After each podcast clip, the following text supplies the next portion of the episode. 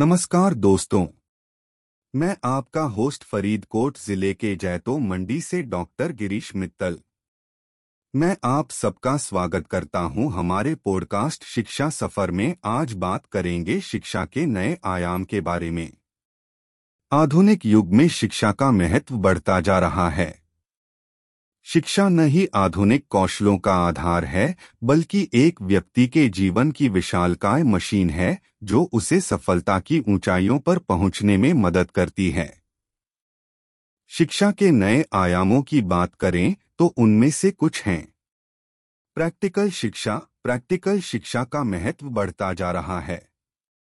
एक वर्ग में दस बारह बच्चों को एक मशीन के सामने बिठाकर, वह मशीन के काम को समझदार होने का साबित करने की ज़रूरत है।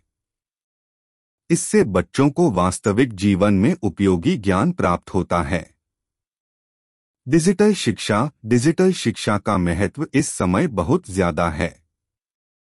वर्चुअल क्लासरूम में पढ़ना, सुनना और सीखना एक जोरदार तरीका है, अब जमाने में। मानवीय शिक्षा मानवीय शिक्षा का महत्व भी आजकल बहुत ज़्यादा है। एक वर्ग में समस्त बच्चों को लाते हुए, जीवन के तालमेल समझने के लिए उन्हें एक विषय के मूल्यों और वास्तविकता को छूने का एक